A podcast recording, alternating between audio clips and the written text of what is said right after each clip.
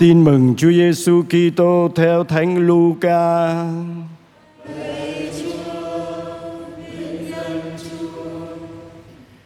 Khi ấy Chúa Giêsu phán cùng các môn đệ rằng: Như sự kiện đã xảy ra thời Noi thế nào thì trong ngày con người cũng xảy đến như vậy. Thiên hạ cứ ăn uống, cưới vợ gả chồng mãi cho tới ngày Noi vào tàu. Rồi nước lụt đến tiêu diệt mọi người lại cũng như đã xảy ra thời ông Lót, người ta ăn uống mua bán trồng tỉa xây cất. Nhưng ngày ông Lót ra khỏi thành Sodoma thì trời liền mưa lửa và sinh diêm tiêu diệt mọi người. Cũng sẽ xảy ra như thế trong ngày con người xuất hiện. Trong ngày đó, ai ở trên mái nhà có đồ vật trong nhà thì chớ xuống lấy đi, và ai ở ngoài đồng cũng đừng trở về. Các con hãy nhớ trường hợp vợ ông Lót ai lo cứu mạng sống mình thì sẽ mất, còn ai mất mạng sống mình thì giữ được nó. Thầy bảo các con, trong đêm ấy sẽ có hai người trên một giường, thì một người bị đem đi và người kia sẽ được để lại. Hai phụ nữ say cùng một cối, thì một người sẽ bị đem đi và người kia sẽ được để lại. Hai người ở ngoài đồng, thì một người bị đem đi và người kia được để lại. Các môn đệ thưa chúa rằng Lạy thầy, chuyện đó ở đâu vậy?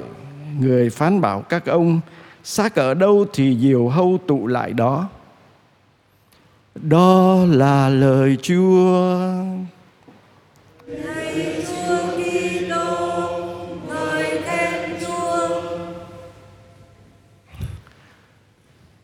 Anh chị em à, thân mến, Bài trích sách khôn ngoan hôm nay cho chúng ta biết thế nào là khôn ngoan và người khôn ngoan là người thế nào? Thưa rằng người khôn ngoan là người biết nhận ra được vinh quang của thiên chúa được tỏ hiện qua những kỳ công chúa đã làm ở trong vũ trụ.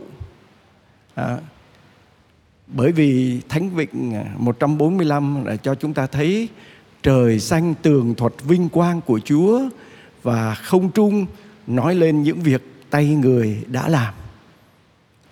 Còn trong bài tin mừng của Thánh Luca thì cho chúng ta thấy người khôn ngoan là người biết nhận ra được vinh quang của Thiên Chúa được tỏ hiện ra trong con một của người là Đức Giêsu.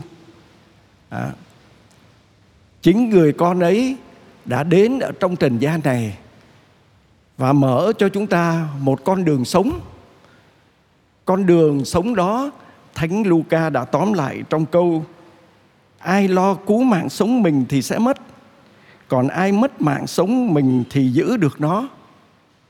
Nghĩa là thế nào?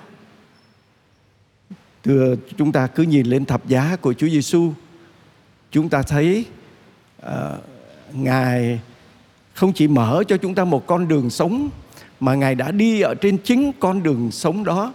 Đó là con đường yêu thương con đường ra khỏi chính mình để trao ban để hiến dân để tự hiến cho Chúa và cho anh em.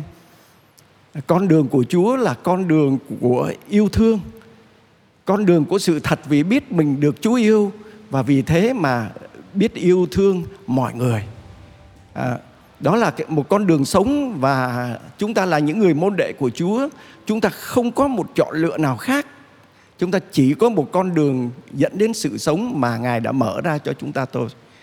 Vậy thì nếu chúng ta muốn là người khôn ngoan, muốn là người được sống và sống dồi dào thì chúng ta cũng được mời gọi đi lại cái con đường đó.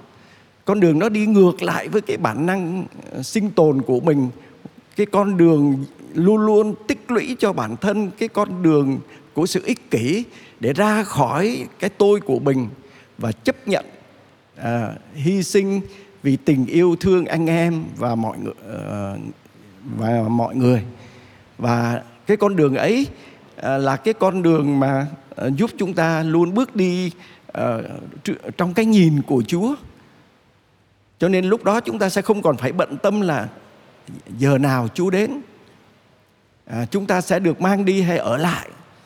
Điều đó đối với chúng ta nó không còn Ờ, là điều thiết yếu nữa là cái điều mà chúng ta cần phải bận tâm điều chúng ta phải bận tâm là chúng ta hãy bước đi trên con đường của Chúa bước đi theo con đường của Chúa Giêsu à, sẵn sàng để trao ban để hiến dâng trong tình yêu và đó cũng là con đường của người khôn ngoan luôn biết tỉnh thức và bước đi trong hy vọng.